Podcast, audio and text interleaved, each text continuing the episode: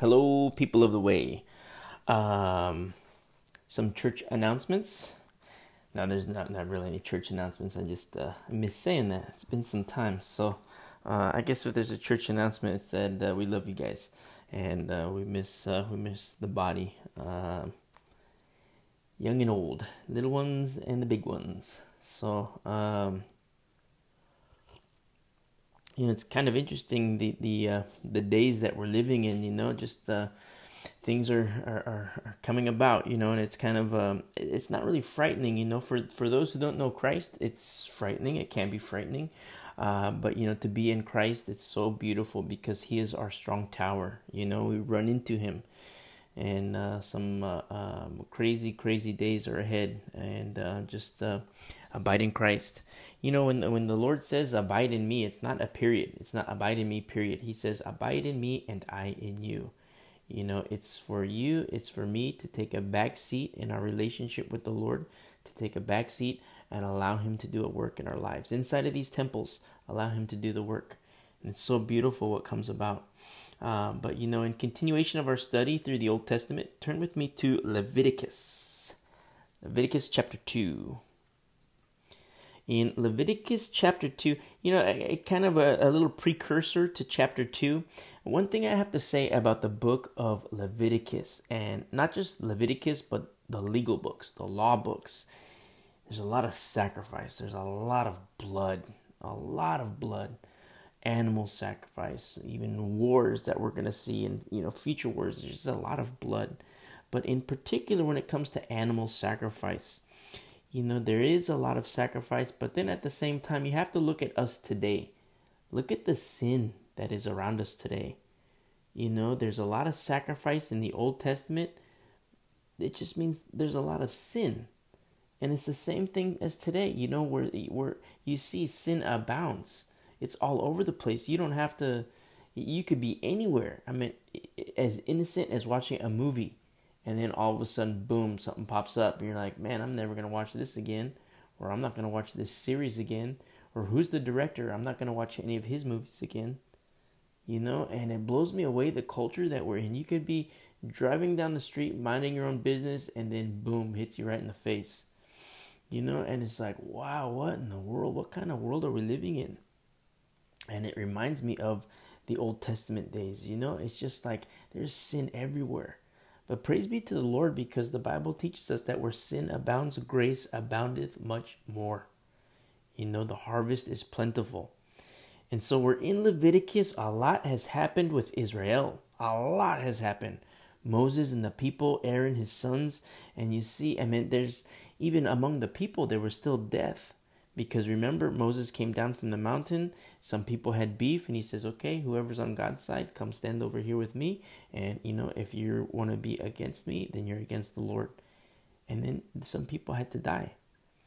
It's not to say, like, you know, you, to speak loosely about death. But, you know, it's to speak highly about aligning oneself to the Lordship of Jesus Christ. You know, it's not, there's totality to one's choices. You might, you know, be in a position where you're like, well, there's no totality to my choices. I sinned today, I sinned tomorrow, I sinned last week, I sinned last year. Everything's fine and dandy. Well, praise be to the Lord. Because you know what? He's long-suffering and he hasn't come, he hasn't, you know, done anything major in your life in terms of uh, judgment. But that's not to say that it's not coming. You know, praise be to the Lord, because it's like, okay, not that you got away with the sin, but that, you know, His grace was, I mean, you're kind of basking in God's grace. Don't take advantage of that grace. Is to say, hey, you know, you think you're going to get away with this forever? You can live this lifestyle. You think you're going to get away with it forever, because you're not.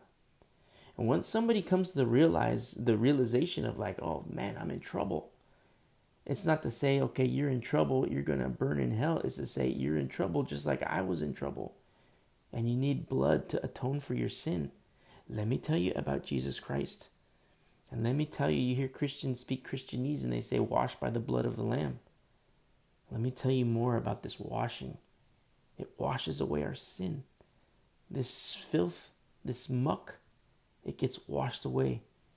And after the washing, you're white as snow. That's what's so beautiful about a love relationship with Jesus Christ. Abiding in Him and He in us. And so a lot has happened in Leviticus. I mean, just the fact that we're here in Leviticus, look what happened with Israel. They're no longer in Egypt.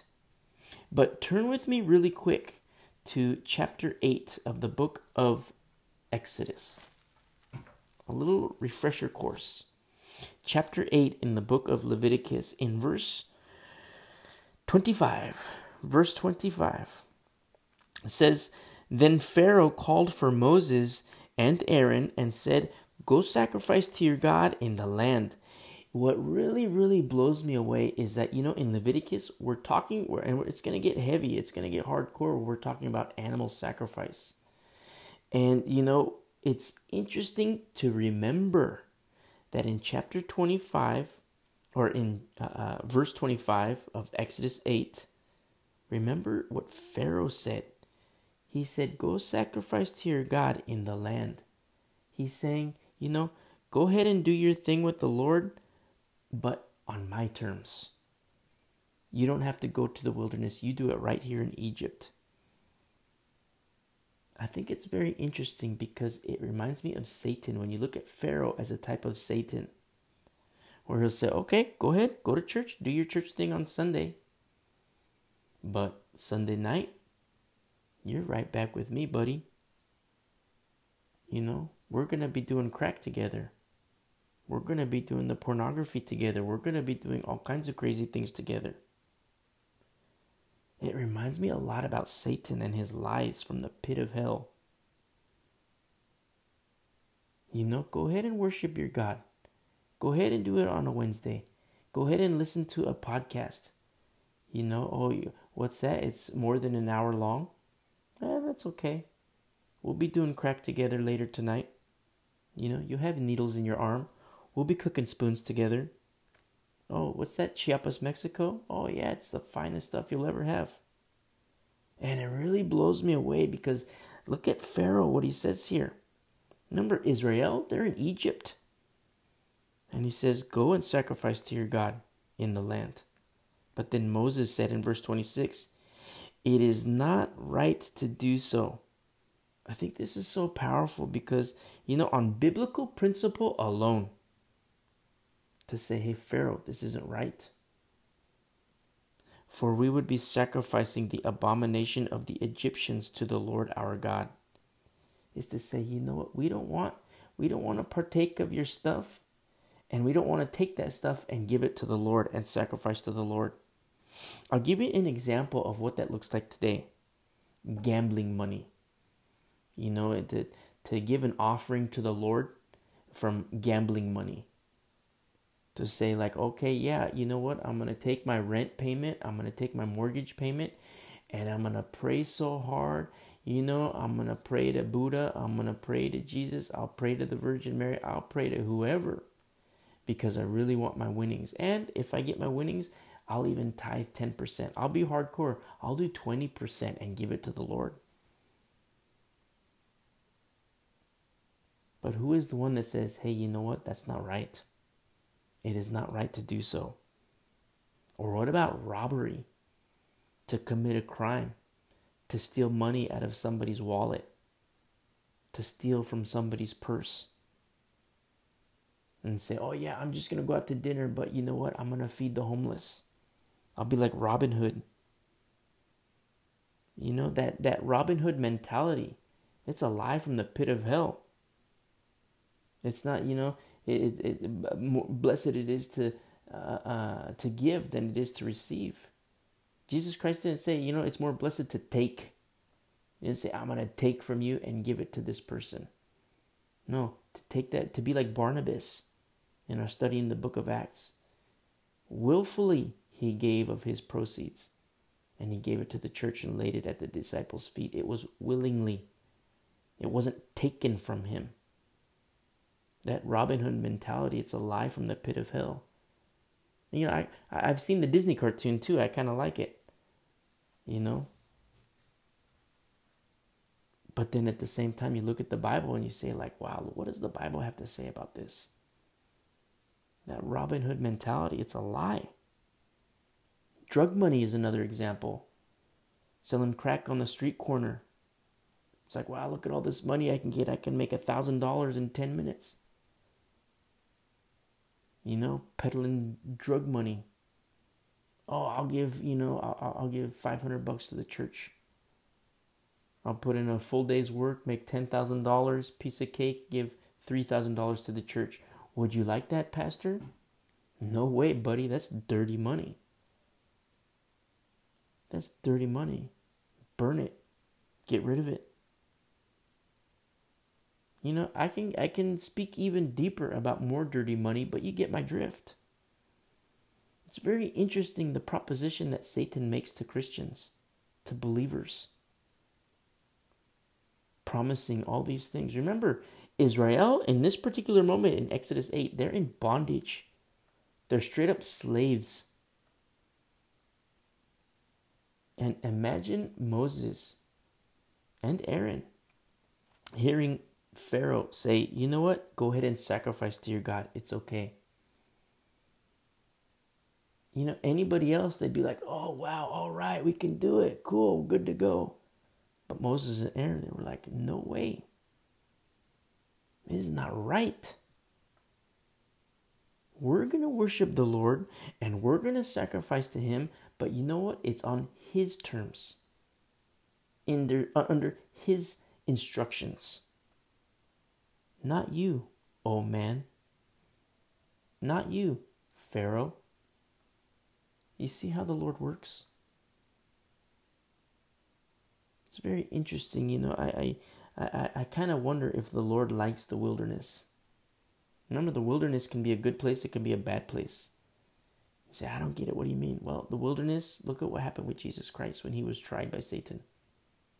Look at what happened with Moses in the wilderness. Look at Elijah. Look at John the Baptist. A lot of beautiful things happen in the wilderness. But some terrible things happen in the wilderness too. It's that interesting balance of, you know, where where do you fall in? Sometimes people tell me, hey, yeah, I feel like I'm in the wilderness. Well, what's going on in your life? And then they talk to me and they say, what do you think? I say, okay, well, uh, you need to repent. That's not a good place to be. You're in the wilderness, but it's a bad wilderness. Or, you know, people talk, say this, tell me your story, what's up? They say they, you know, this, that, this, that. It's like, wow, you know, praise be to the Lord. Let me pray with you, brother. Let me pray with you, sister. Because you know what? Yeah, you're in the wilderness, but you know what happens in the wilderness? Refining. Refinement through fire. You're in the good wilderness. You know, in your walk with the Lord, never do it on the terms of man. Never do it on the terms of Satan. Always do it on the terms of the Lord. Don't make any compromises. So many people compromise. So many people compromise. You know, it's like, oh yeah, I'll, I'll, go, I'll go ahead and, you know, maybe I'll go to the uh, casino. I'll go to the casino, you know, yeah, I, I know I'm short of funds, but, you know, I put my hope in the in the tables, you know, playing blackjack. Stupid. Put your hope in the Lord and let him bless you. Let him bless the work of your hand and the steps of your feet. And he will bless. He will bless. As surely as he lives, he does bless. You know, you can look at the stock market. You can look at the global economy. You could look at the localized economy. And yet, who cares about that? The Lord blesses. Despite all that. So follow the Lord on his terms, on in accordance with his word. It's very interesting where we're at in Leviticus, how far Israel has come. And even when Pharaoh here in Exodus chapter eight says, yeah, go ahead and sacrifice to your God. No, no, no, no. It's on God's terms, Pharaoh. And so turn with me to Exodus chapter ten, a couple chapters later. In Exodus ten, something else happens. Then Pharaoh, in verse twenty-four, then Pharaoh called to Moses and said, Go serve your, go serve the Lord. Only let your flocks and your herds be kept back. Let your little ones also go with you. You know, he all you know what Pharaoh's doing, just like Satan. He tries to say, yeah, go ahead and go ahead and go. You're in captivity. You're my slaves. But go ahead and go on my terms. Don't take your animals. Don't take your herds. Go ahead, take your little ones. No, no, no, no, no. It doesn't work that way. Look at verse twenty-five. But Moses said, you must also give us sacrifices and burnt offerings that we may sacrifice to the Lord our God. You know, I love Moses so much because he's obedient. Obedient to the Lord. Even when like, I mean, Pharaoh could have just, I mean, to speak like the, Moses did to Pharaoh. That's hardcore stuff. That's what I love so much about the disciples who are now apostles and are studying the book of Acts. These are some hardcore guys. And I love it so much. It's like, man, I want to be surrounded by men like this. Like Peter, like Stephen, like Philip, Paul. You read the Bible, it's like Moses. Man, I want to be like men like this. You know, not the, you know, the betas you see on T V. I want to be bold like this. And then, you know, even the women, you know, not to get all macho and everything. But what about the beautiful women of the Word of God? It's like, wow, look at this lady's faith. Look at the faith of Hannah. Look at the beauty and faith and devotion of Mary. You see, it's like, whoa, this is so cool how the Word teaches us all these things. And then at the same time, when Moses, you know, uh, Pharaoh tries to get Moses to compromise. And then Moses says in verse twenty-six, our livestock also shall go with us. Not a hoof shall be left behind, for we must take some of them to serve the Lord our God. And even we do not know with what we must serve the Lord until we arrive there. Look at the faith of Moses. They don't know what the Lord's, you know, he doesn't know what the Lord is going to say. Now we're in Leviticus, you know, the, the, the mountain experience, you know, that's in the history books now in our studies. The mountain one and mountain two. You know, if, if you're listening and you don't know what I'm talking about, you know, go through, go through and listen to our study through the book of Exodus. It might take you a while. But you know, Moses went up to the mountain the first time, and he came down. The he came down, and then he goes up the second time again. And so now he's actually with the tabernacle is built, and now he's getting instruction from the Lord about sacrifices in, in Leviticus two. But here in in Exodus ten, Moses is straight up saying, "We don't even know. You know, we're going to take the animals, but we don't even know what, with what we must serve the Lord until we arrive there." And for such a time as this, now the Lord is giving instruction about the animals. You know, we're going to take a little pause from the animals and we're going to look at the grain offering. But you know, something, you know, to go back to Leviticus now, Leviticus chapter two. Very interesting how far we've come thus far. But look at your own walk. I don't want to make it seem like we drive forward in a car with our eyes stuck in the rearview mirror. But every now and then, even when you're driving, you have to look in this rearview mirror. Is to say, wow, you know, look how far you've come. Look how far you've come in the Lord. You know, if you're in a situation where you're like, man, you know, you say, look how far I've come. But I say, look how far I've fallen. I used to walk with the Lord, but I don't walk with Him anymore. You know what I say? Repent.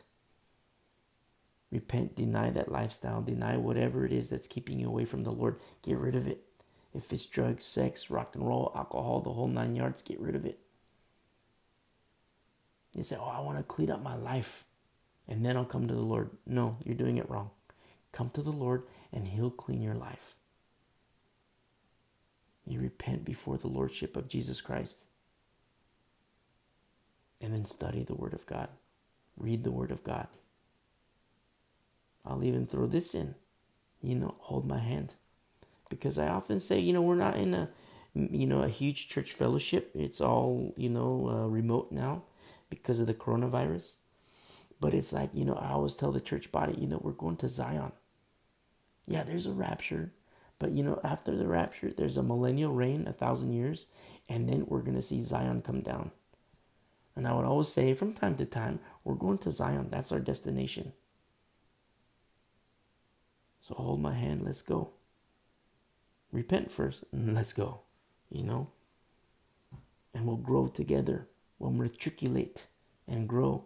You know, first grade, second grade, third grade, fourth grade, fifth, university. And we'll never stop growing. We'll never stop learning. So if you're in a situation where you're like, man, you know, you talk about the rearview mirror, but I'm in the pits. Repent. That's what's so cool about being in the pit. You know, you the only way you can look is up.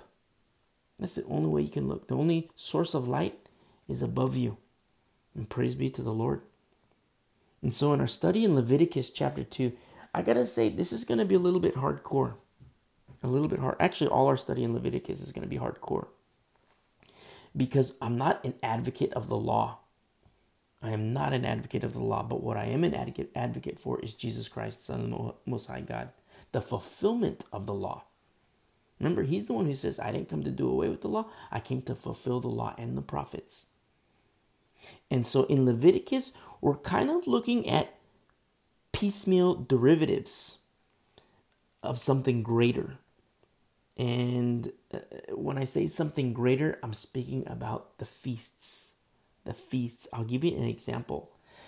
If you've ever had like a, a fine meal, like a five-course meal, you know, you see like these little tiny portions. But what you have to understand is that there's, you know, five plates that are going to come. So you have like a little tiny appetizer, and a little tiny, you know, second course, little tiny third course, little tiny main course, and then like a pre-dessert, and then the dessert, you know. But as they're like little tiny, but there's so much of it, it's like you're going to be full by the end. And your palate is going to be like just blown away completely because you're going to have all kinds of different flavors. That's when you see the artistry of the chef. And so what blows me away about, you know, uh, these this, these aspects of, Le- of Leviticus, when I say we're looking at the, uh, the derivative, the, the piecemeal of the derivatives of something greater, what I'm speaking about is like, say, for example, there's a five-course meal. And, you you know, you can look at every ingredient of a five-course meal, each individual plate. And what we're looking at right now in Leviticus chapter two is like a piece of bread, like a little tiny piece of, you know, I don't know, whatever type of bread. There's more to the story. It's a five-course meal. There's more to it. It's, yes, it's it's really good bread, but there's more to it. And, you know, the artistry of the chef is painting a larger picture. It's not like, you know, your run-of-the-mill restaurant where you go and just fill your belly. You go and, you know, the chef is going to tell you a story through his food, through the plates, through the flavors, and maybe take you around the world. You know, starting from, you know, where your location is, say, say starting from, you know, the, the Pacific Northwest, and then take you around the world, like globetrotting through the world, through plates, through meals. That's what I mean when I talk about the artistry of a chef.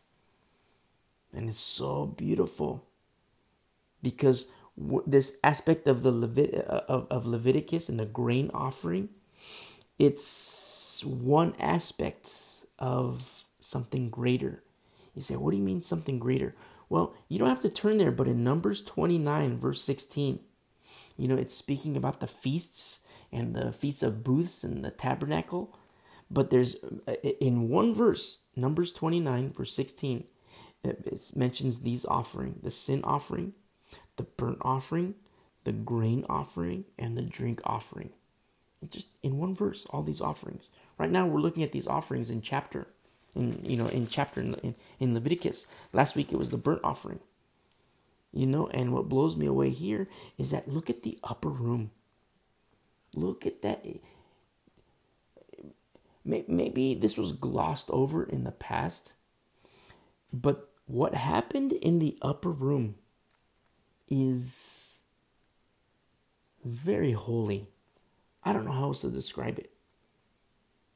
Because in that upper room, you have the drink offering.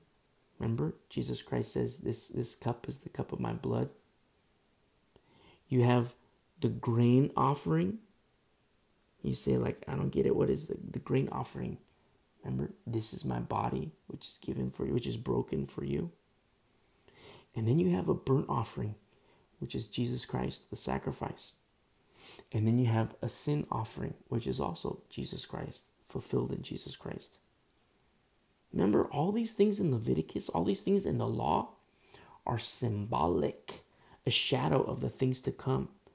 The makeup of that upper room, I don't have words for it. In, in, in light of what we're learning in Leviticus, it's beyond words. I, I really, words escape me. The religious leaders at the time of Jesus, the Pharisees, the scribes, the Sadducees, they should have known. They should have known. And so right now when I say we're looking at piecemeal, like right now we're going to look at the grain offering. But in the Old Testament, God teaches holiness through sacrifice. And, you know, I kind of pause a little bit to say the Old Testament because the same exact exact thing happens today. The Lord teaches holiness through sacrifice. You say, what do you mean? I don't get it. Well, don't forget the sacrifice of Jesus Christ. And the main sacrifice. That's how it, our relationship with the Father is even possible. But take sacrifice a step further. What about, you know, like, think about time, the sacrifice of time. twenty-four hours in a day. We all have twenty-four hours in a day. How much time is devoted to sleeping?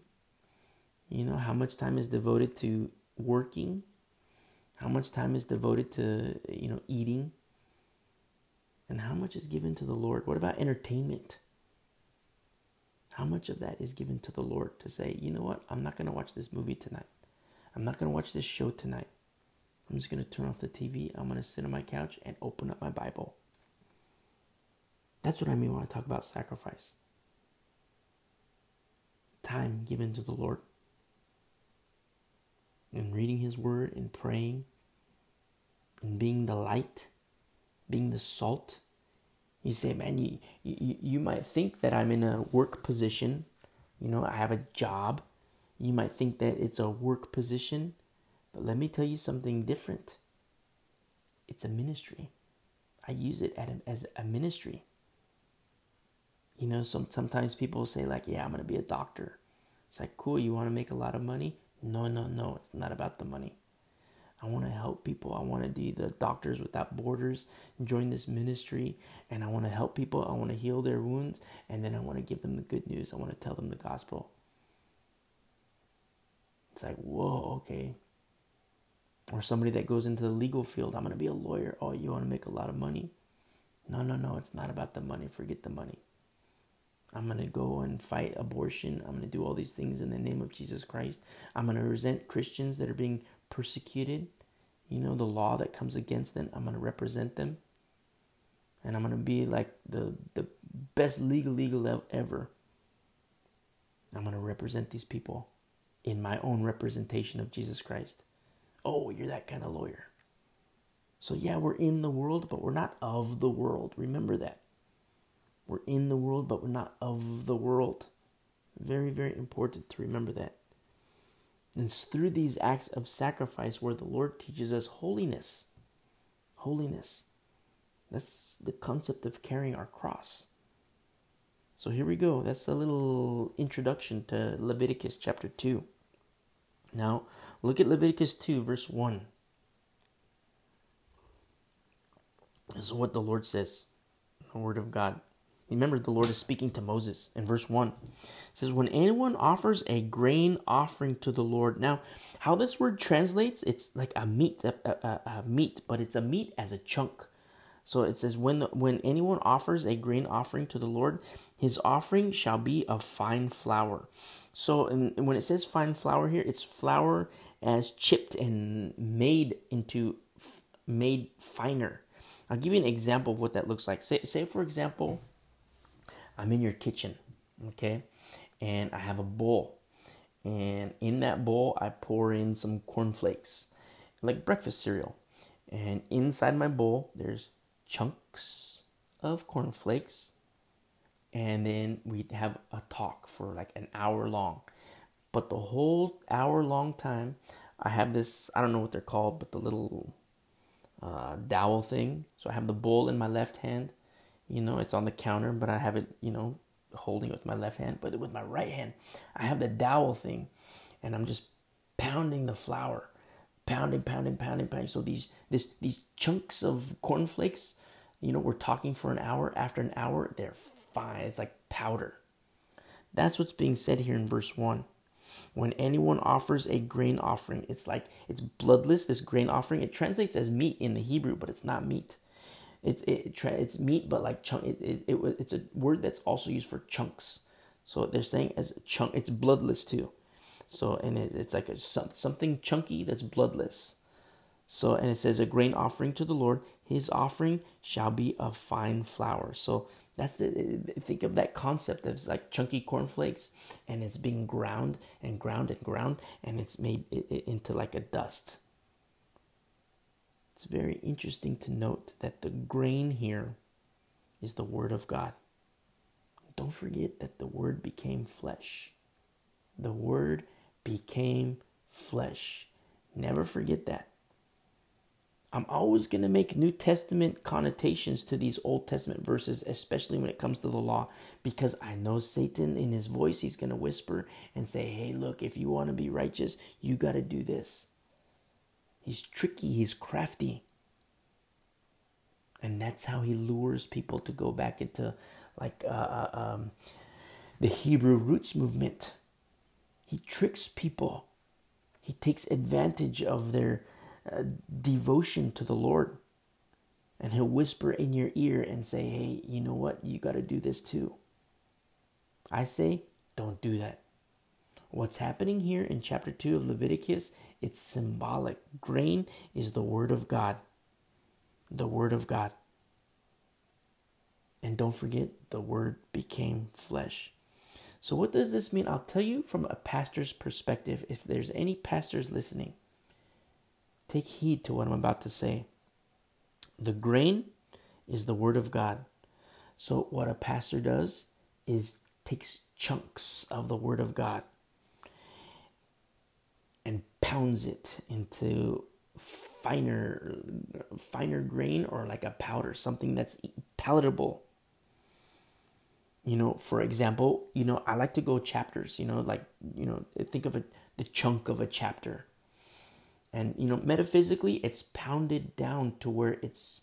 Have you ever read a chapter and you're like, man, I don't get what this means? And then you listen to a pastor, and then you listen to that pa- the, the, the, the chapter, you know, that is chopped up and refined and pounded down into something more palatable. And you're like, oh, I get it now. I get it now. You know, and praise be to the Lord. And I'm not getting on a pedestal and saying, you know, like, wow, look at, there's this ability, you know, I, I have, I possess this ability. There's no pedestal. I'm the lowest form of trash there ever is, there ever was, you know, and sometimes people are like, why, why do you say that? Well, because, you know, I, I, I don't want accolades. I want zero accolades. You know, if there's any accolades, give it to the Lord, give it to the Lord. I'm just a vessel. You know, when you're thirsty, like in the summertime, you go on a jog. I haven't jogged in a while. But you go on a jog and you come back and you're like, man, I'm thirsty. And then you take the glass of water and you put it, you know, get put ice cold water in there and you start drinking it. You're like, man, that's some good, you know, water, or Gatorade, whatever it is. You don't say, man, this is an awesome cup. You know, this is an awesome glass. No, you don't say that. Because what quenches your thirst, or what satisfies your thirst, is the liquid, the water. So that's why I say, you know what, I don't want any accolades. I'm just explaining what this is, you know, to, to chop down the word to where it's palatable. You know, I used to do that all the time when I was a young Christian. I read the Bible, I was like, man, I don't get what I just read. And I pray, Lord, can you help me? And it's like, wow, I don't get this.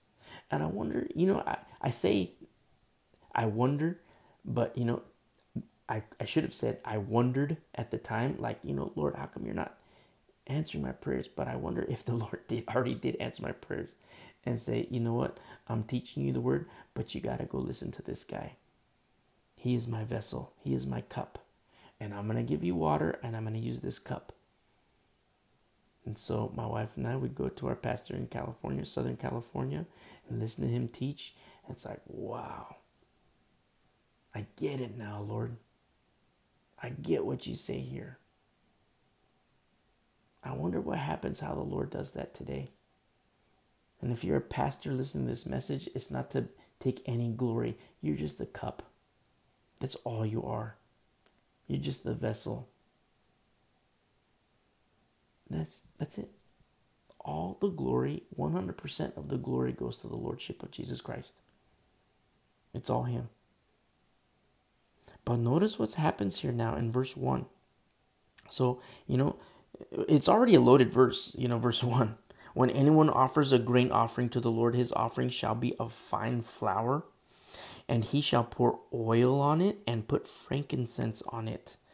You know, you know the, the, the parable that you hear me mention quite a bit about, the parable of the ten virgins. They all had oil, but five of them ran out because they were foolish virgins. But there were five wise that had oil, oil for their lamps. You know what that is? That's the power of the Holy Spirit. Very interesting here about this oil that's mentioned. He shall pour, pour oil on it and put frankincense on it. Remember Jesus Christ, how he received the baptism of the Holy Spirit when John the Baptist baptized him? And John the Baptist was like, Lord, I'm not worthy. I, I can't, I'm not, how can this be? And the Lord tells him, this, these things have to be fulfilled. And he says, okay, I'll baptize you. And he put him down in the water. And then Jesus Christ comes up. Can you imagine John the Baptist? Like, he has his hand on Jesus. Like, he's supporting Jesus, the body of the, like, the Messiah, the one who, he, I mean, he, he's in the wilderness, you know, dressed up like a crazy man, eating locusts, uh, locusts, and, and, you know, pre- preparing the way of the Lord. And then all of a sudden, the very object of his mission is right, like, in his hands, and he's going in the water. And he comes up in the water, and in the voice, this is my son in whom I'm well pleased. And then dove came down like the Holy Spirit. That's the, the, the dove came down on him. It was the baptism of the Holy Spirit. And then the voice, this is my son in whom I'm well in, in whom I'm well pleased. And so that's the end of verse one. But what about the frankincense at the end of verse one as well? Well, don't forget that Jesus Christ, he was on the receiving end of perfume twice. Once as a baby, remember the wise men with their frankincense? The wise men, and then also as an adult. And as an adult, that's where Judas got mad, because he was the perfume, he was his body, he was prepared for the burial, his prepared for his death. When, you know, it was poured on him, like the uh, uh, the perfume. Very interesting. You know what? So what blows me what blows me away so much is that the religious leaders, I mean, they walk with the Lord. Jesus Christ, his earthly ministry was about three years long. And they heard him speak. And they heard him speak directly, and they heard him speak indirectly. People would report to them, oh, Jesus said this, Jesus said this, did you hear this? They should. They had ample time to put the puzzle together. But they didn't. They were blind. You see how loaded this is? Verse one, we're just in verse one. It's a loaded verse. Now let's look at verse two. He shall bring it to Aaron's sons, the priests, one of whom shall take from it his handful of fine flour and oil with all the frankincense, and the priest shall the priest shall burn it as a memorial on the altar. You know, when you consider what's happening here in these instructions that the Lord is giving to Moses, when you If we were to like, if we were to read Leviticus as the letter of the law, we'd be done with the book of Leviticus. But to read it in as New Covenant believers, but read it as the spirit of the law. What is the law saying? Remember Paul, when he was writing to the church in Galatia, he says, "You who attempt to be justified by the law, do you not hear the law?" And then he straight up spoke about Sarah and, and, and, and Hagar. Do you not hear the law? That's the spirit of the law that reveals, you know, the, the meaning of all these things. It's not to say, hey, let's go back to the law and perform these. It's to understand how is this fulfilled in Jesus Christ. Remember, the grain is the word of God. And the word became flesh. Very important. The priests, the, the Pharisees, when Jesus Christ, even when Jesus Christ is like, he's carrying his cross, and you know, he's hung on the cross, he's like bleeding. I wonder if there was at least one Pharisee in the crowd who in their heart of hearts started to put things together and was like, oh my goodness, what have we done? What have I done? But they were blind. And look what happens here. The priest shall burn it as a memorial on the altar, an offering made by fire, a sweet aroma to the Lord. You see, remember that, you know, God's word is fulfilled in Jesus Christ. This law is fulfilled in Christ. Never, ever forget that. No matter, when you know, we're going to be reading through these Levitical books, and in Deuteronomy, Numbers, we're going to read these. And, you know, if you ever in your heart, if you ever feel like, man, you know what, I'm going to start to apply this in my life, something from the law, stop yourself. Remember these words, what we're speaking about today. Don't do that, because it's fulfilled in Jesus Christ, who's the sacrifice and also the high priest. And he's also the grain. What do you mean the grain? I don't get it. Well, the word became flesh. The word became flesh. Look at verse three. The rest of the grain offering. Remember, the handful was taken, like in, in verse two. So there was the handful of fine flour. So the rest of the grain offering in verse three shall be Aaron's and his sons. It is most holy of the offerings to the Lord made by fire. Most holy. In the Hebrew, it's kodesh, kodesh. It's like an extra portion of holiness. So it begs the question, like, what do you mean? Extra holy. It's just a portion. It's just a remnant. It's just that the handful was, you know, at the, at the burnt on the altar. This is just a portion. And you're saying it's kodesh, kodesh. You're saying there's an extra portion of holiness? Well, I'm not saying it. It's what the Word of God says. But I'll give you an example of what this means. And this is like a dream of mine. I shouldn't say a dream of mine. Well, maybe it is. So, say we have a church that's like a thousand people. You know, and it's not a dream of mine to say like, you know, a, a huge church. Nothing like that. I'll, you'll get this when I'm done saying it. So say we have a, a thousand people in the church.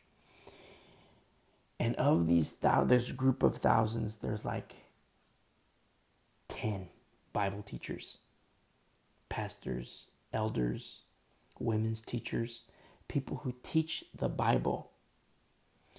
And this is what my dream is, to take these people, men and women, to take these people in a separate room and study the Bible. Just do a Bible, like a group Bible study. That's, that would bless my socks off so much. And you know, it doesn't have to be like ten. It could be like five or any number. But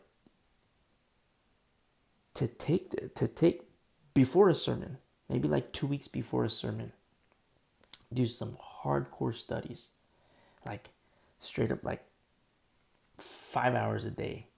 And I just threw out a number arbitrarily. Really, it could be like, I'm at twenty hours in a day. I'm down, you know, at twenty hours in a day. But, you know, I understand we all have, you know, commitments and stuff. But, but it like straight up like fifteen hours a day, like straight up hardcore, eighteen hours a day. Well, it's like, we're going to feed on the word of God like madmen, like crazy. And we're going to love it. You know, like when you eat Thanksgiving and you're like, so like at the end of Thanksgiving, you sit on the couch and you're just like, oh, that was a good meal. You just feel so satisfied. But to have that sense in your heart, in your spirit, in deep in the marrow of what you just consumed of the Word of God was just so filling. Like you're oozing out of your pores. It's just like you're just so blessed. And then, so like two weeks prior to a sermon, to take like the inner core of Bible teachers and say, okay, you know what? I'm going to show you guys how I study. And we're going to do like a group study. and we're gonna do meet. Uh, I'll be I'll be more liberal. You know, we'll do ten hours a day, and so we're gonna do ten hours a day, and we're gonna do it all the way till about you know two days prior to a sermon, and we're gonna meet ten hours a day, and we're just gonna consume the Bible like madmen, you know, and mad ladies if they, you know for the lady Bible teachers. This is like sexless type stuff, you know, asexual entities, you know, like before, like you've heard me say before, like, you know, your uh, non-sexual entities, like men and women together, you know, and it's like to feed on the Word of God. We're going to be like mad men, mad women, just feeding on the Word of God.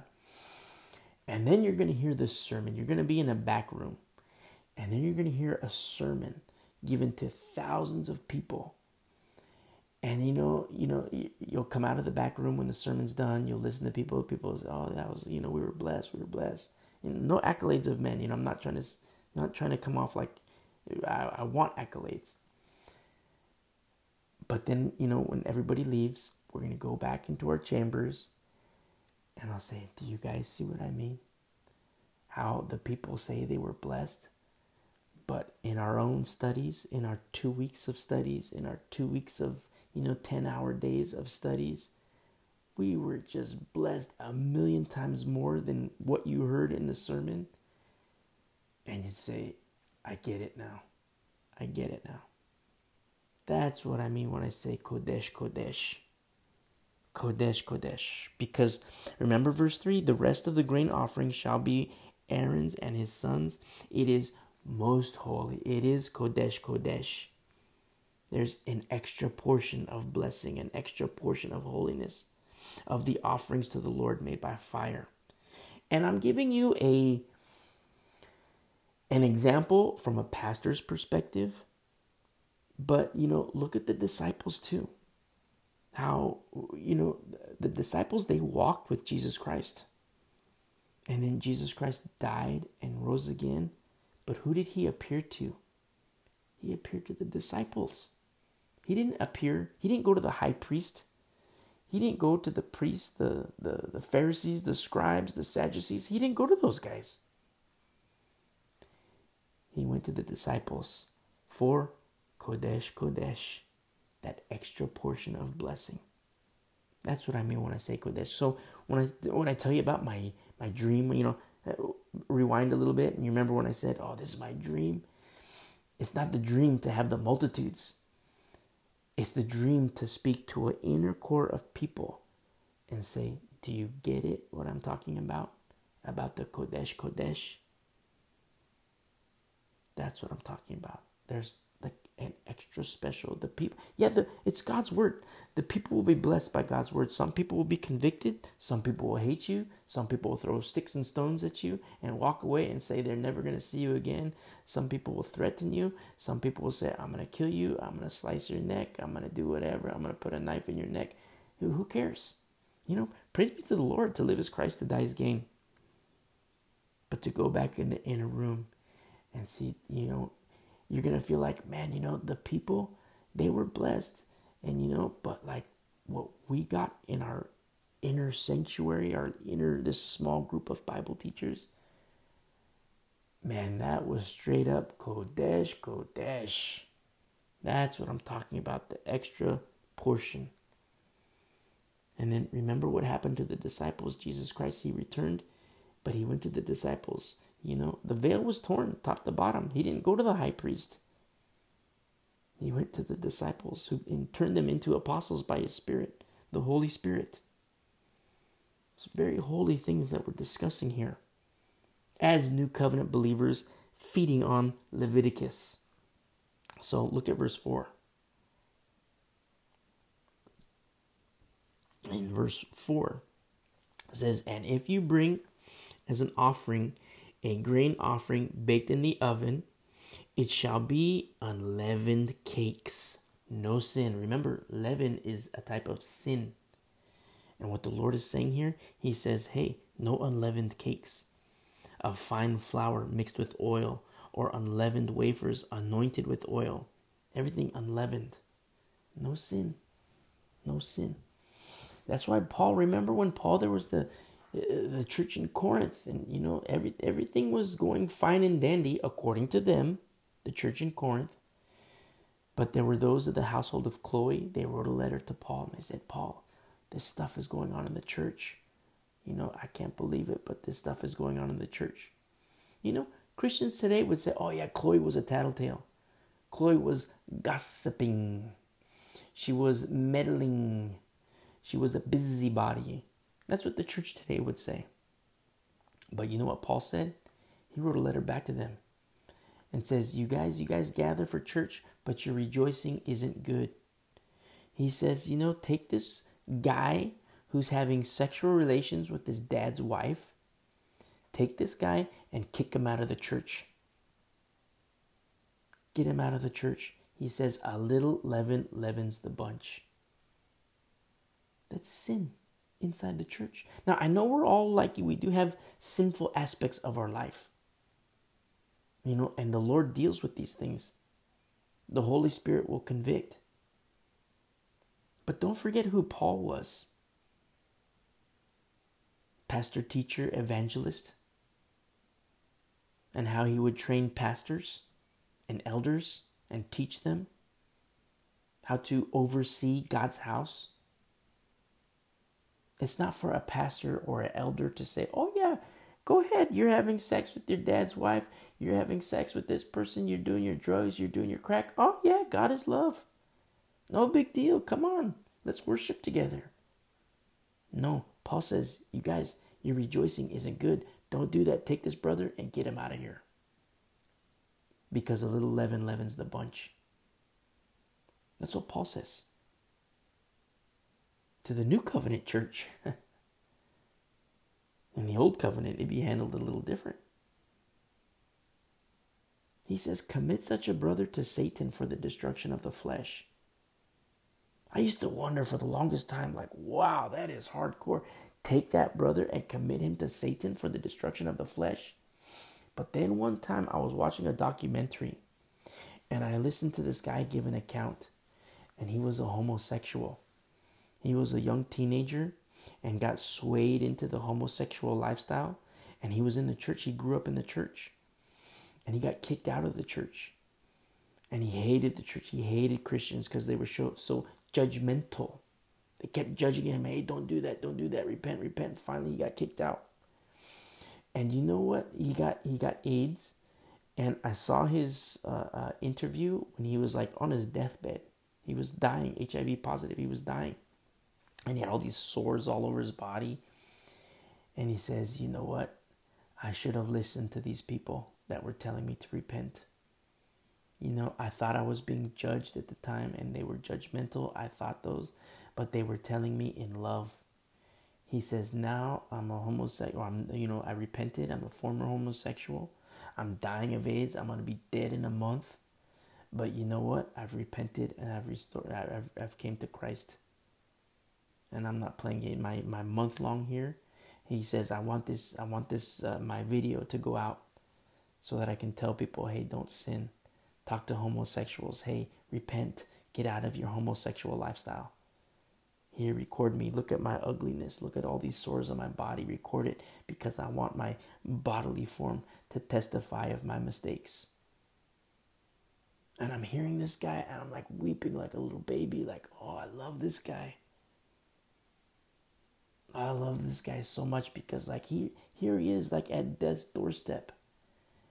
And yeah, it's sad to see him go. But now that he's gone, it's like, man, I'm kind of jealous, you know? He's like in the presence of the Lord. But he wanted this recording to go out so he could warn people. Hey, get out of this lifestyle. You know, don't fall into the sexual sin of homosexuality. Don't fall into the sexual sin of lesbianism. Don't fall into the sexual sin of bestiality. What about heterosexual sin? Don't fall into that. You know, Satan is always enticing. He always, you know, dangles something in your eyes. It's a lie from the pit of hell. It's a trap. It's always unleavened here in Leviticus. Leviticus verse four. No leaven. It shall be unleavened cakes of fine flour mixed with oil, or unleavened wafers anointed with oil. But in verse five, he says, if your offering is a grain offering baked in a pan, it shall be of fine flour unleavened, mixed with oil. You shall break it in pieces and pour oil on it. It is a grain offering. Isn't that interesting? What did Jesus Christ say in the upper room? This is my body, which is broken for you. You see? Remember, grain is the word of God, and the word became flesh. Oil is inside, oil is on it, and what do I say? Consume it all. Consume it all. And then, you know, at some point, there's the baptism of the Holy Spirit. You say, what do you mean at some point? It can be immediate. But, you know, in our study in the book of Acts, you know, you can't fake it with the Lord. So many times people say, oh, yeah, I believe in Jesus. I even come to church. Look how awesome I am. I even read my Bible. Look, I take my selfies with my Bible. Look at my Instagram. Look at my social media. Look how holy I am. Look at all these highlights I have in my Bible. Look how holy I am. But then they put their phone down, and then, you know, next thing you know, nobody knows. But they got needles in their arm. They're cooking spoons. They're doing the crack, doing the sexual stuff. The Lord knows. That's why our study in Acts eight was so powerful. Because you see, the Holy Spirit skipped over Simon. And Simon believed in Jesus. He was walking. He was among the church, amongst the church. But the Holy Spirit skipped over him, and he made it worse. Instead of repenting, he goes, goes to Peter and says, Peter, let me buy that power from you. How much money do you want? Peter was like, what in the world are you talking about, man? Your money perish with you. Your heart is not right. You are poisoned by bitterness. Repent. The Holy Spirit skipped over this guy. So that's what I mean when I say the baptism of the Holy Spirit. That's between you and the Lord. You know, we can do like water baptism, which is beautiful. You know, it's symbolic of your death. People come out of the water and it's like, wow, you're a new creation in Christ. And yeah, you're a new creation in Christ, but you know what? Grow. Let's grow together. You know, baby steps. It's not like, you know, you come out of the water and we're going to like marathon. No, I mean, we're going to come out of the water and, you know, baby steps. Baby steps. Milk. Milk. And then the little spiritual Cheerios. You know, and then the spiritual Cheerios. And then, you know, maybe, I don't know what happens next. You know, whatever comes next, you know. But the milk is first. And then the little Cheerios. And then maybe I'm jumping the gun, but I'm already thinking like pork chops. But, you know, I'm probably jumping the gun. But it's like the Holy Spirit is going to grow you. But the question is, what is your heart like before the Lord? And the Lord knows. And I don't mean to scare anybody by saying it that way. But when you think about it in terms of the eternal consequences, it is scary. So I don't want to scare you, but it is a scary aspect. It's not me that wants to do it. It's not that I want to. It's that that's the way the Lord works. I'm just the messenger. That's the way the Lord, Lord works. You know, you can believe in Jesus Christ, but at what point, are you, you know, where's the baptism of the Holy Spirit? That's when Brother James writes about faith and obedience, faith and works. Works isn't about like, you know, doing stuff. You know, like, oh, I got to earn my way, earn my salvation. It's not about that. It's about obedience. Faith and obedience working together.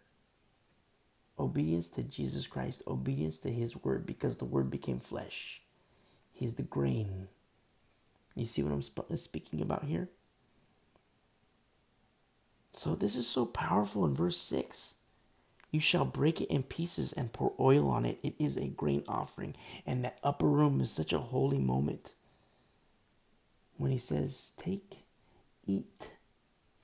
This is my body which is broken for you. Look at the makeup of what's happening. We're, we're just now looking at the grain offering. So the, remember I said piecemeal? That's just one element of a greater feast. And I'm not saying, hey, let's start doing the Feast of Weeks, Feast of Booths, Feast of Tabernacles. Uh, in no way, shape, or form am I saying that.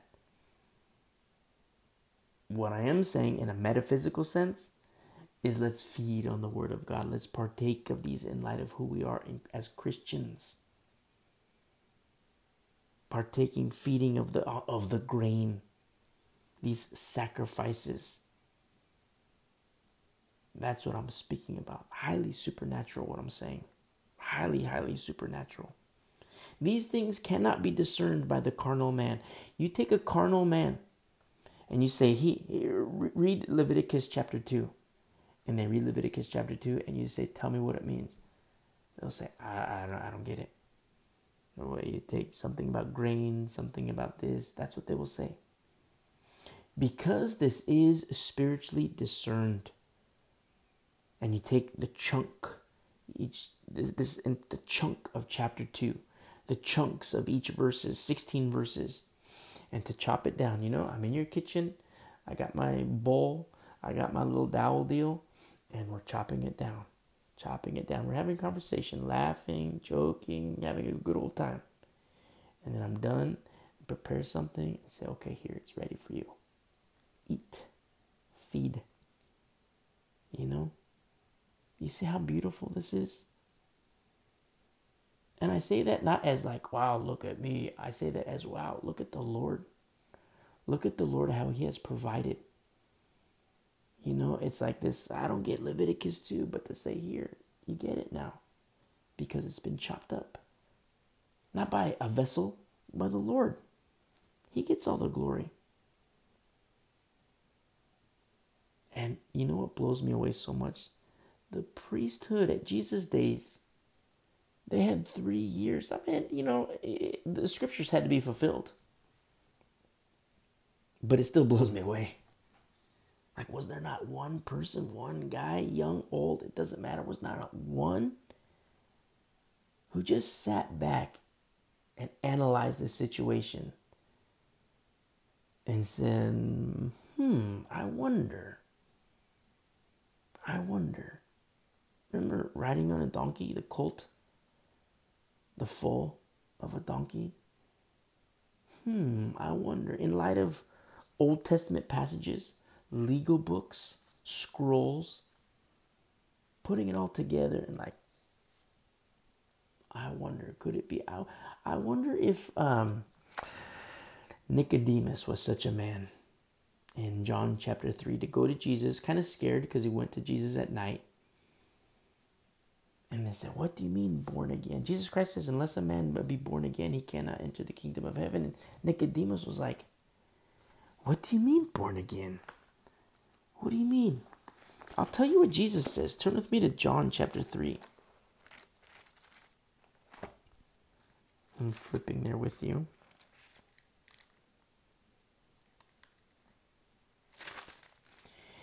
In John chapter three.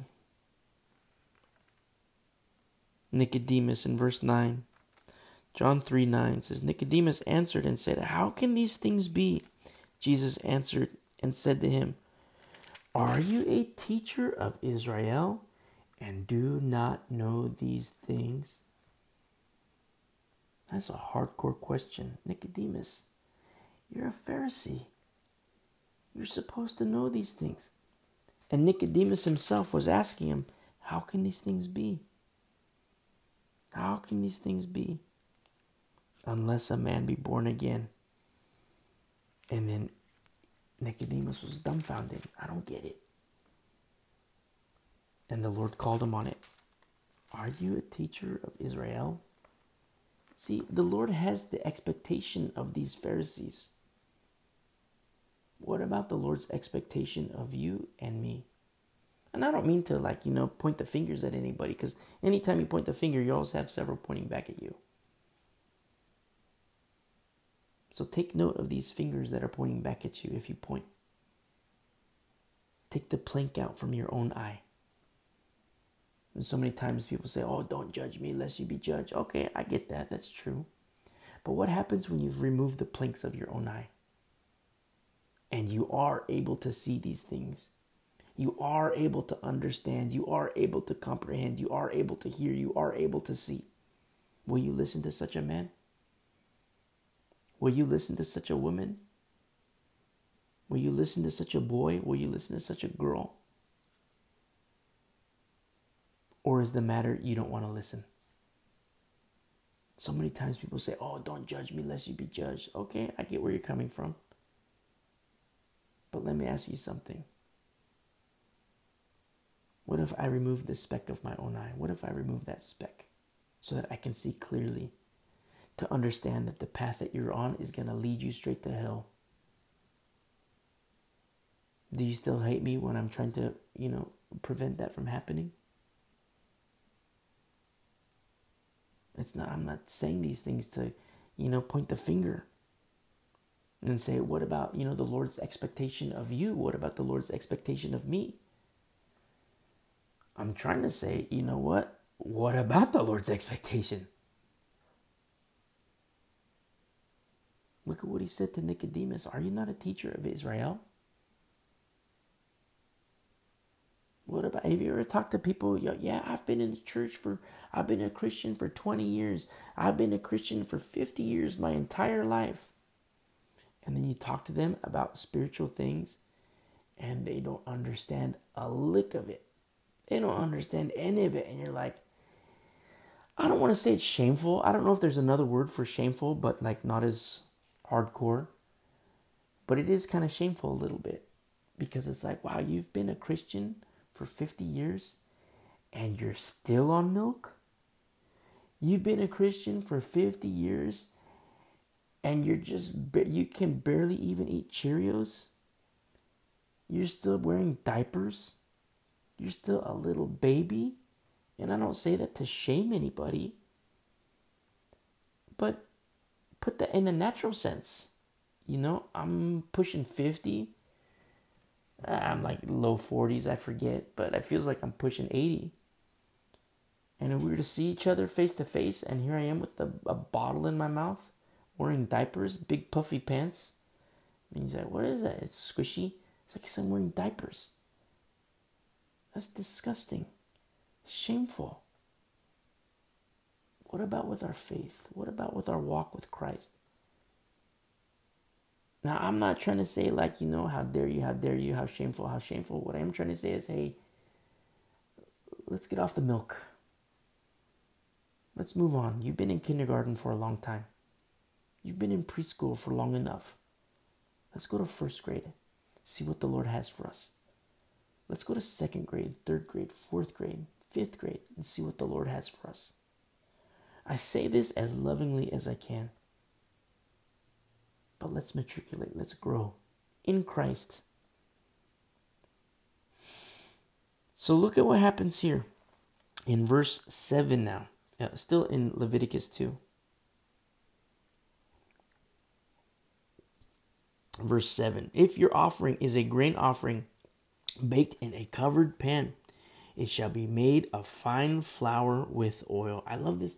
You see these uh, uh, little additives of oil. Very powerful in terms of the Holy Spirit, the additives of the Holy Spirit in your life.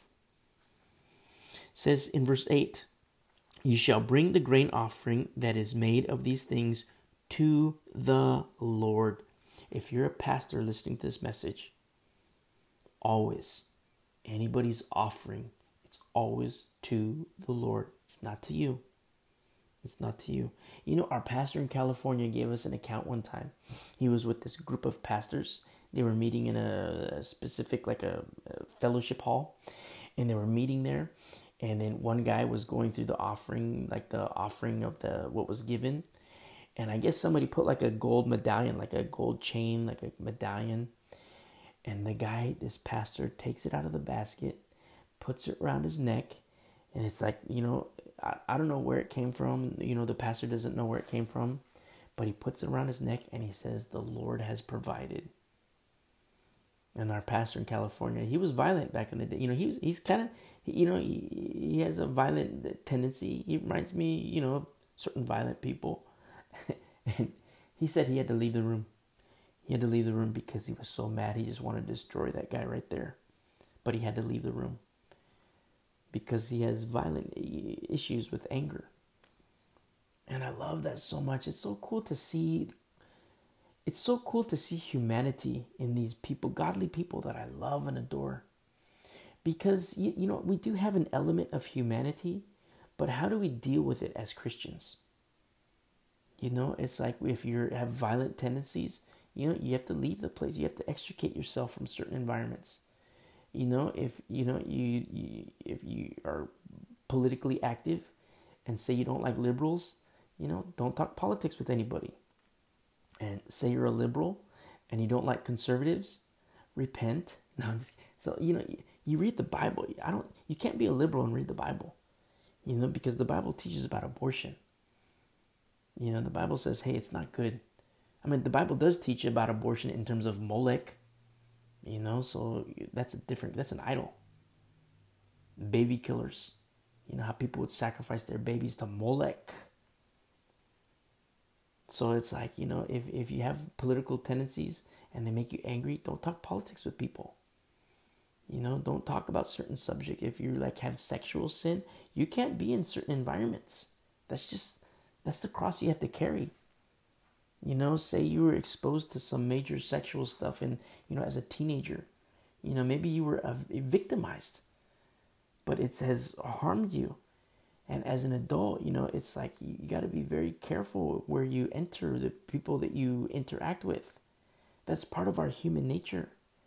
And I, you know, I, I, I wish this aspect of victimization can be removed. That's fallen man. That's fallen man, indicative of a world that needs Jesus Christ. So many times people say, you know, if if God is so good, why did he allow Hitler? Why did he allow me to be raped? Have you talked with an adult before? An adult that looks put together, everything. You're sitting on a bench and you just talk and the guy opens up to you. Or a lady opens up to you and tells you about her gang rape when she was raped as a teenager. It's like, oh man, you know, she's like she's calming me down. You know, she has to hand me handkerchiefs and, and Kleenex because I'm crying. It's to say, I, I wish this never happened in your life. Never happened. And they say, oh yeah, I went to this church and they told me that God ordained that. God didn't ordain that. We're not robots. This is part of the human condition. You were a victim of somebody's st- stupid choices. You were a victim. But that's not what God ever wanted. Let me tell you about Jesus Christ. He's a comforter. He's a healer. He can heal you of your hurt. He can heal you of your pain. You talk to these adults. They just like they look like they're put together. They talk like they're put together. But then they'd start to open up to you. They start to reveal these things. Oh yeah, you know what? I was in the youth church or youth uh, youth ministry, and the youth leader, he molested me. He touched me. He did these things. You know, you talk to a lady. Oh yeah, I was gang raped as a teenager. I was at a party and this happened. Another lady comes to you. It's like, oh yeah, this pastor, you know, he propositioned me for sex. It's like, man. I wish this never happened. It's not the Lord. It's not the hand of God. Don't blame God for the hand of man. He loves you. God loves you. He doesn't want you to experience this hurt. He doesn't want you to experience this pain. That's why he, that's why he sent his son to die on a cross, to take this sin. To take this sin. Well, you know, you're telling me all these good things, but the, the pastor did this to me. You're telling me all these good things, but the youth leader did this to me. That's not a youth leader, my friend. That's not a pastor. That's a wolf. That's a predator. A real pastor would have killed this guy, metaphysically speaking. A real pastor would have said, you don't belong here. That's what a real pastor would have said. Get out of here. I'm the one that's going to call the police. Or, you know, not even that. This isn't going to happen. This isn't going to happen. To see a little too much touchy-feely in the youth ministry, a real pastor would have said, cut it out. If it kept on happening, a real pastor would have said, get the heck out of here. You can't be a pastor. You can't be a youth leader. You're a wolf. A real pastor would have committed such a person to Satan for the destruction of the flesh. But no, because a fake pastor, a faux pastor did not do that. A faux shepherd failed in his responsibility, his duty before the Lord to do that. Look at the victims. Look at the shattered lives. Look at the shattered marriages. Look at the poor witnesses. That's man. That's the hand of man. That's Satan throwing, throwing a wrench. You see? So when I say these things, I know sometimes they're abrasive. I don't want to come off that way. That's what I love so much about this day that we live in. This day that we live in, it's so harsh and abrasive itself. I can like I can fit in. You know, people used to tell me, "Oh, I don't like how you say this. You know, that's too mean-spirited. You just shouldn't say it like that." Then I go to their house. They're watching a movie. And it's like, that's like ten times worse than what I say. And here you are at the couch all watching it. So what's what's your problem? You know, for such a time as this, what do I say? Repent. Repent. If you're playing games with the Lord, repent. If you've been hurt by so-called Christians.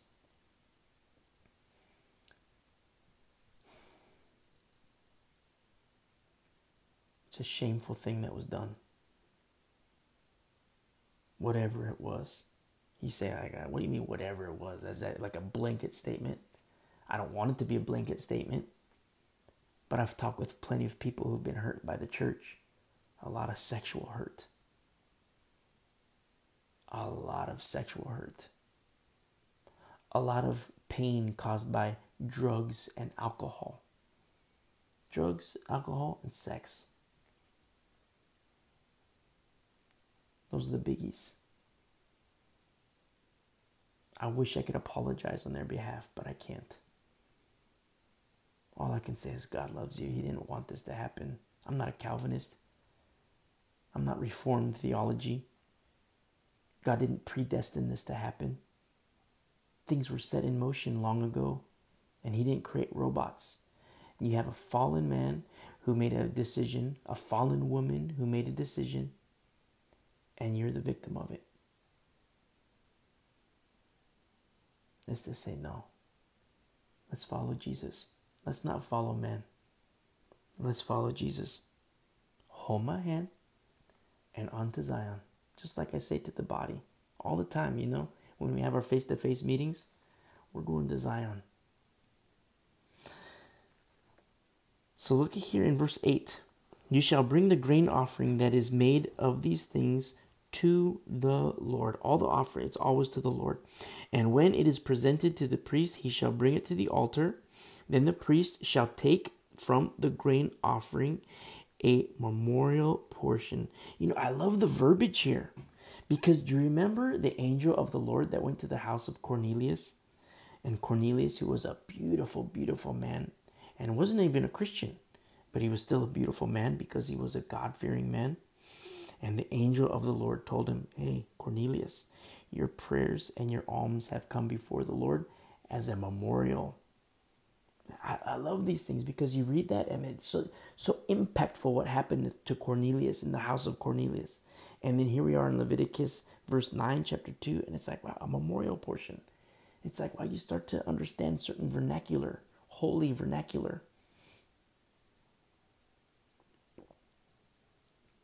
So he says, Uh, a memorial portion, and burn it on the altar. It is an offering made by fire, a sweet aroma to the Lord. And what is left of the grain offering shall be Aaron's and his sons. It is most holy of the offerings to the Lord made by fire. Here it is again, Kodesh Kodesh. I could explain that more, but I already have. Kodesh Kodesh. My little um small room of Bible teachers to say, man, this is some heavy, heavy Kodesh, Kodesh. Yeah, the body, you know, they got Kodesh. The congregation, they were Kodeshed. you know. But us Bible teachers, the people of like um, people who grind grain, Kodesh Kodesh, you know, not taking any accolades, but it's like, wow, that's, you know, get this concept in your mind. You say, well, yeah, I'm never going to be a pastor. Well, if you're like a, a, a leader in a home, like a dad or a father, husband, you know, you do, you know, you have certain responsibilities, biblical responsibilities. You know, what about if you're a mom teaching your kids? You have biblical responsibilities to teach your kids. So your kids can have Kodesh, but you're going to have Kodesh Kodesh. You see, that's what I'm talking about. There's a, a, a special portion for the ones who take the grain and chop it up and feed it. And so, you know, it's in verse ten says, and what is left of the grain offering shall be Aaron's and his sons. It is most holy of the offerings to the Lord made by fire. So, you know, there is in in in, in, in today's connotation, in today's application, you know, there is, you know, the financial survival of a church and pastors is literally, quite literally, from the offerings, you know, that are given to the Lord. But remember, it's the smaller portion. The larger portion is for the Lord. It's burnt, the larger portion. It's the smaller portion. It's the remnant that is for the priesthood, for the pastors. You know, the uh, financial survival, you know, pastors have it turned around sometimes. You know, they have these, these uh, uh, uh, people give, and then they're like, wow, I'm going to go buy my mansion now. People give to the Lord, and they say, wow, I'm going to go buy my new car. People give to the Lord and say, wow, I'm going to go buy my jet, private jet. People give to the Lord, they say, wow, I'm going to go buy my new beach house. The Lord has provided. No, it doesn't work that way. The larger portion is burnt. It's an offering to the Lord. It's the smaller portion. But you know what I love so much about Paul? Is that Paul denied his rights. As a pastor, as a pastor, teacher, evangelist, he denied his rights. He told the church, it's like, look, I can take money from you, but I don't want to. I don't want your money. He says, I want your souls to give it to the Lord. I'm doing this for freely I've received, freely I give. That's what I love about Paul. He denied his rights. Denied his rights to the people's financial support. He says, I don't want your money, you guys. You keep your money. And so look what happens here in verse eleven. No grain offering which you bring to the Lord shall be made with leaven. Remember, leaven is sin. Symbolic for sin. Shall be made with uh, no grain offering which you bring to the Lord shall be made with leaven, for you shall burn no leaven nor any honey in any offering to the Lord made by fire. Now, uh, there's something I want you to remember when it comes to the topic of honey. There's a certain dichotomy to the word honey. And I'll give you an example of what I mean. The name Jesus. Think of the name of Jesus Christ. Just Jesus. J E S U S. Jesus. You know how sweet that name is? I mean, we sing the song sometimes, your name is like honey to my lips. And that doesn't even do his name justice. I love, it's like, and I love honey too. I got some in my tea with me right now. But his name is like sweeter than, I can't, I can't describe it. But if I'm in sin, say I beat on my wife, I cheat on my wife, I got the needles, the drugs, the alcohol, the sex, the whole nine yards. Do you know how terrifying the name Jesus will be? It will be terrifying. If that ever happens, I can never be a pastor. It's never going to happen. You know, I've there, there's enough sin in my past to have tasted of the world to say never again. I'm not going down that walk. I've learned my lesson. My shackles are to Jesus Christ. So when I say these things, I speak metaphysically, metaphorically, I should say, to give you an example, because I don't want to use people. I could use people. I'll, I'll, I got to think of a name So say there's a guy, you know, who loves Jesus so much, and then he commits all kinds of crazy sin, you know, sex, drugs, rock and roll, the whole nine yards. And at one point in his life, the name Jesus was honey to his lips. And at the next moment in his life, the name Jesus, it's the scariest thing. It's so terrifying to him. That's what I mean when I say the dichotomy of honey, the dual nature, the duality. Same thing with milk. Same thing with milk. Milk, which is life-giving. But remember what we read a couple chapters ago, actually several chapters ago. Don't, don't, don't kill the baby. Don't, don't boil the baby in a mother's milk. Don't, don't boil a, a, a baby goat in its mother's milk. Don't use it as a tool for harm. We're going to see these aspects when the Lord brings the people, the children of Israel, to a land of milk and honey. You're going to see these dualities take a major, major turn, because you're going to see beautiful, beautiful Israel. And then something happens with disobedience. The milk starts to boil. The honey starts to be painful. That's what I mean when I say duality. The same thing in the life of a Christian. They're on fire for the Lord. They love the Lord. All of a sudden, they're on crack. They got the meth. They got needles in their arm. They're cooking spoons like crazy. They're doing all kinds of sexual stuff. Prostitutes, pornography, the whole nine yards. What does the name Jesus Christ mean to that person? It's terrifying. Terrifying, the name of Jesus Christ to that individual. And I pray that the Lord brings that person to their knees. That's what's so cool about being in the pit. The only place you can do, the only thing you can do is look up. When you're in the pit, I've been in the pit. The only place you can look is up. But the name Jesus Christ can be honey, or it can be so terrifying. The matter is you. That's what the question is. You. Just like the day of the Lord. I mean, you read like Uh, the book of Joel, Joel, you know, Yahweh is God. You read these minor prophets. It speaks about the day of the Lord being terrifying. Then you read Peter's books, Peter's writings. It says the day of the Lord is beautiful. So you talk to Christians sometimes, even pastors, and say, oh, they come up with this big, wild scheme of things. No. It's, the question is you. The day of the Lord can be the most beautiful thing ever, or it can be terrifying. The question is you and your heart before the Lord. Do you have the blood of Jesus Christ over the doorpost of your heart? If the answer is no, repent. Repent while there is still time. Yeah, we've, you know, we've had a lot of time thus far. But while there is still time, repent. You know, be alive in Christ. Put down the crack, put down the drugs, put down the whatever it is that's keeping you from the Lord. Put it down. Give it up. That's what I mean when I speak about this duality of milk and honey. And we're going to see it hardcore when we get into uh, after Joshua, kind of like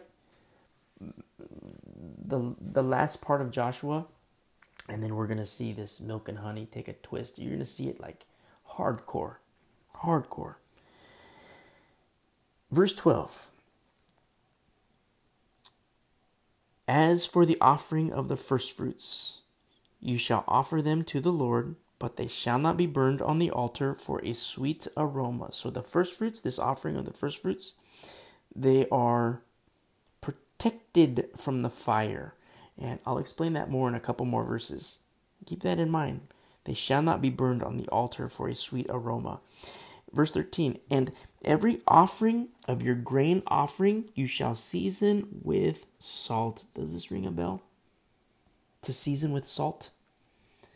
Understanding that grain is the word of God. What is salt? Remember Jesus Christ? You are the salt of the earth.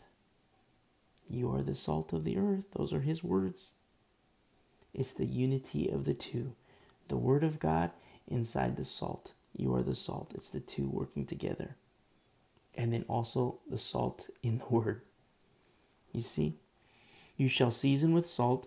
You shall not allow the salt of the covenant of your God to be lacking from your grain offering. Now, if you have a highlighter, very rarely do I mention this, but if you have a highlighter, highlight this part in verse thirteen. You shall not allow the salt of the covenant of your God to be lacking from your grain offering. Highlight that. What does the church today look like? Where is the marriage of the grain and the salt? That's what I want to know. Where is the marriage with the grain and the salt? Where is the salt sitting in the pews being given grain, finely, you know, finely pounded grain? Where where does that happen? Or does a air quote pastor tell jokes at the pulpit?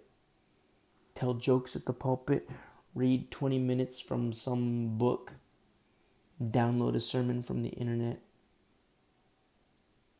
That's not grain being married to the salt.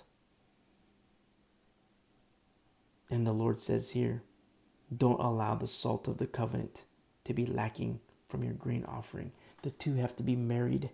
Yes, I say married on purpose, because it's deep. The two becoming one, salt and the grain, grain and the salt, the two becoming one. With all your offerings, you shall offer salt. Remember, Jesus Christ says you are the salt of the earth. The Pharisees, the scribes, the Sadducees, they should have heard these words of Jesus Christ. Put things together. But they were blind. They were deaf. Remember, Jesus Christ told them in Matthew twenty-three, you guys are whitewashed tombs. You know, woe to you, scribes and Pharisees. Look at all the woes in chapter twenty-three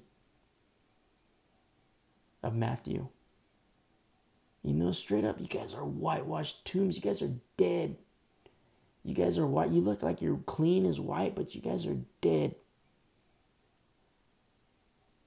And they fell into a ditch along with those who followed them. And you know what? The exact same thing is happening today. The exact same thing. And it's sad. It's terribly sad.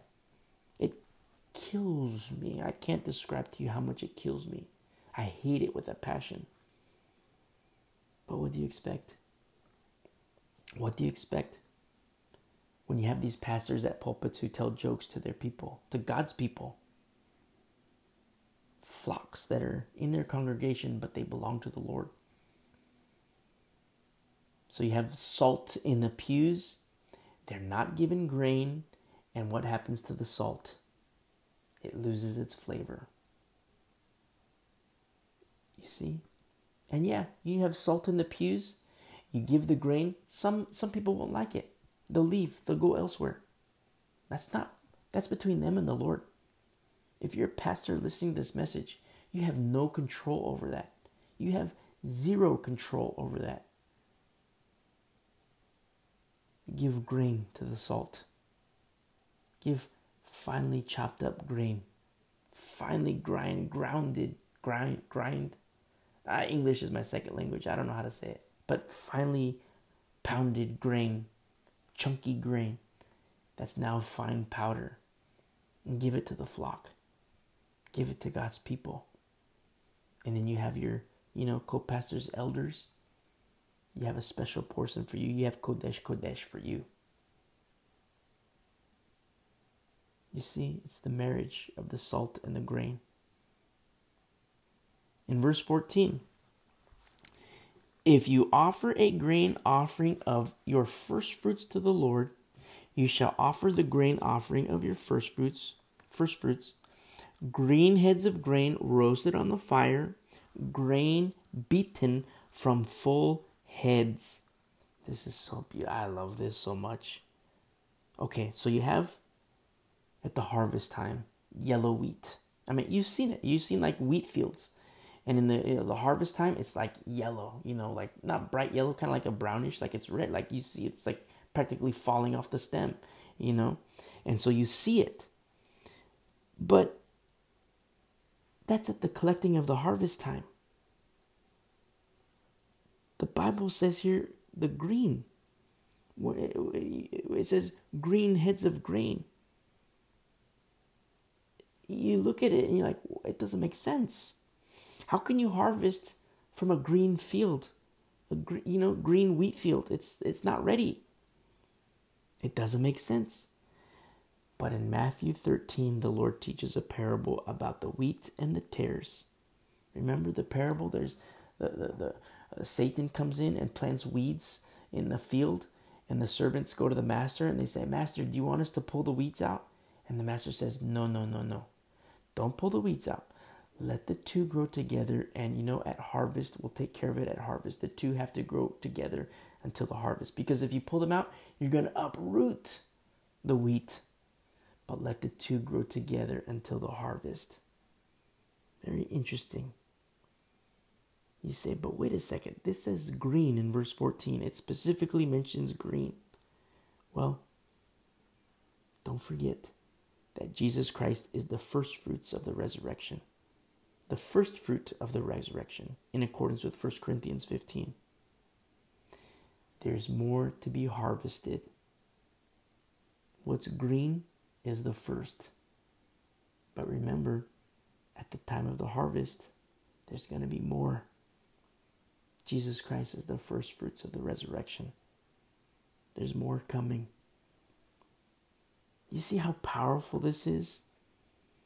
When Jesus Christ was speaking to the multitudes, even when he was speaking to smaller groups of people, the disciples, and you know, there'd be little uh, spacklings of uh, Pharisees on the sidelines, the legal team, the lawyers, the scribes, the Sadducees. They should have heard these things. These people who supposedly knew the law, they should have knew, known these things, put them together, but they were blind and deaf. Blind and deaf. They couldn't discern. Jesus Christ. Remember when he was speaking to Nicodemus, what we read in John three? He says, you're, you're a teacher? You're supposed to teach Israel? And you're asking me, you know, the responsibility that the Lord had on Nicodemus? And so look at what happens here in verse fifteen. And you shall put oil on it, which is the Holy Spirit, and lay frankincense. Remember Jesus Christ? He had his perfume before burial or before his death. What about your death? What about my death? As we carry our cross. And I don't mean perfume as like, you know, like, hey, look at me, look at me, look at my perfume, look at, you know. You see people like this. They want to look, you know, taking their little... Uh, Uh, social media pictures, you know, look how holy I am with my Bible. Or they'll tell their friend, here, look, get a tripod, put your camera on it, and videotape me doing something nice to the homeless person. Uh, videotape me, you know, helping an old lady across the street. You know, here, how does my hair look? Do I look okay? How do my skinny jeans look? Do I look cool? And then they, they hit record and they do it. It's all for show. What about when your audience is Jesus Christ and Him alone? You could care less what people think about you. Even when you're on the receiving end of mockery. People make fun of you. You're so stupid. You're such a legalist. You want to follow the Bible? You're such a legalist. You know, my pastor, he doesn't give me grain. My pastor tells me jokes. Well, if your pastor's not giving you, uh, giving you grain, do you think you're salt?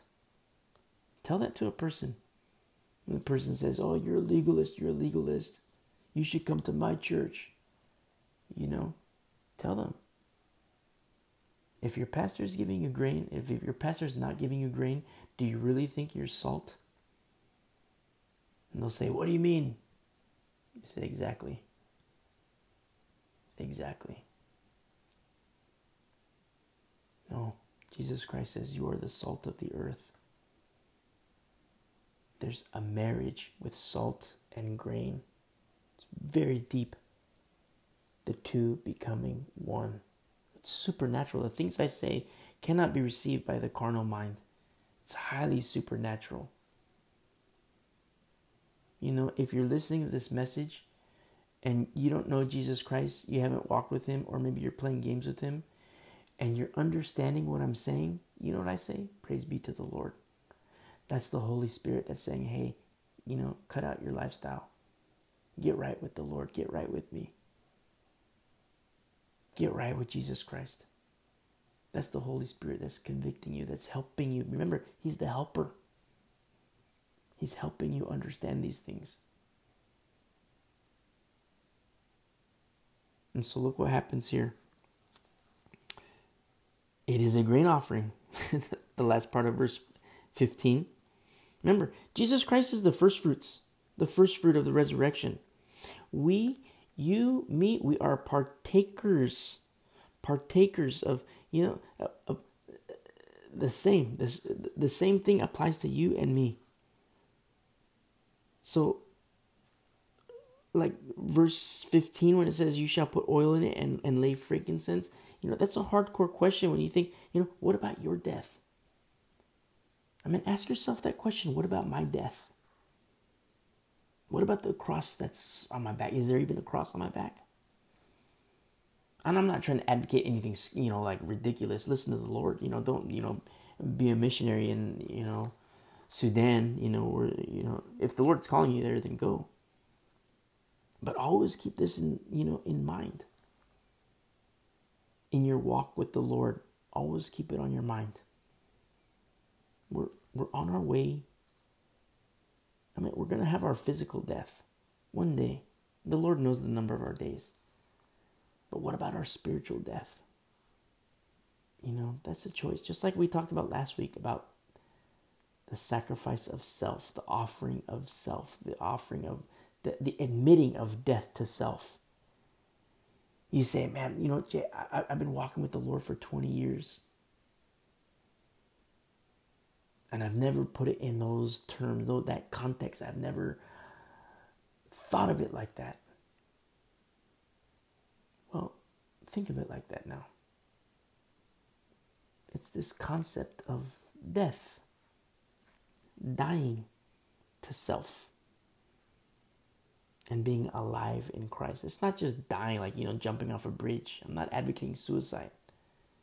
What I am advocating is taking off, reckoning the old man dead, reckoning the old woman dead, and putting on Christ and being alive in Christ, as Paul teaches in the book of Romans. To be alive in Christ. You know how many people, Christians in the church, say, yeah, I'm alive in Christ, but they're basket cases. And I don't mean to like make fun of anybody. But they're just basket cases. They're, oh, the Lord told me this. Oh, the next week, the Lord told me this. The next week, oh, the Lord told me this. It's like, man, who are you listening to? That's pretty wishy-washy. You're being tossed to and fro. It's to say, no, you know what? Listen to the Lord Jesus Christ, his word, and what he has to say. And you know what? Your rocking boat, it won't be rocking anymore. You're going to have still waters. You're going to have green pastures, as the Lord says in his word.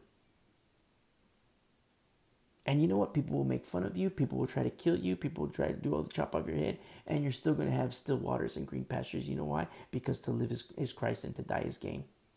Beautiful in his eyes is the death of his saints. You're not going to be afraid of death. It's like, you're not afraid. Oh, death, where's your sting? So many people are basket cases in the church today. And it's sad to witness. It's sad to see. And I'm not, you know, if that's you, if you're listening to this message and that's you, I'm not trying to say like, you know, like, man, look what a basket case you are. I'm trying to say, you know, get out of the basket. You know, you lean on the Lord. Remember, the the, the Lord's promise is, you know, uh, uh, uh, my yoke is easy and my burden is light. It's to consume him. Reckon the old man dead. Reckon the old woman dead. You know, if you're a basket case, get out of that basket. Who put you in that basket? Don't listen to the voice that has you in that basket. You know, that's a lie from the pit of hell. If you call it an angel, if you call it the Lord, no, it's a demon. You listen to, you remember, Satan presents himself as an angel of light. We have to test the spirits. It's called biblical discernment. Get out of that dumb basket and be alive in Christ. Don't be tossed to and fro. Don't be a basket case anymore. Be alive in Christ.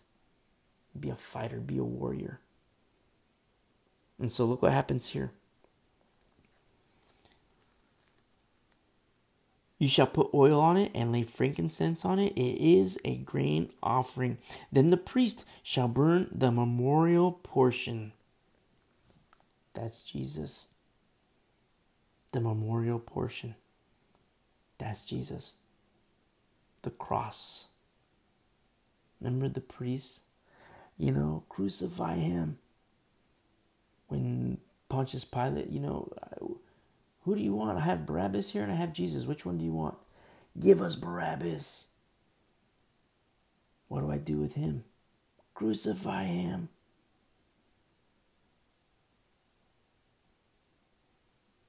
The memorial portion. Burned by the priest. Jesus Christ, Son of the Most High God. High priest in the order of Melchizedek. The sacrifice, the lamb, and also the grain. Part of its beaten grain and part of its oil with all the frankincense as an offering made by fire to the Lord. This is powerful stuff, you guys. Powerful, powerful stuff as new covenant believers. And my prayer is that as we go through these Levitical books, my prayer is that, you know, it points us into a deeper, deeper, deeper relationship to the fulfillment of the law. And I speak of Jesus Christ. I love you guys. I love you guys. I pray for you guys, you know, and, uh, you know, this whole, uh, this um, stay-at-home order, it's going to end soon, you know, and so uh, hopefully it'll end soon. But uh, until then, we'll just continue. Uh, fight the fight, uh, fight the good fight, and uh, we'll see you guys uh, on the other side. God bless you.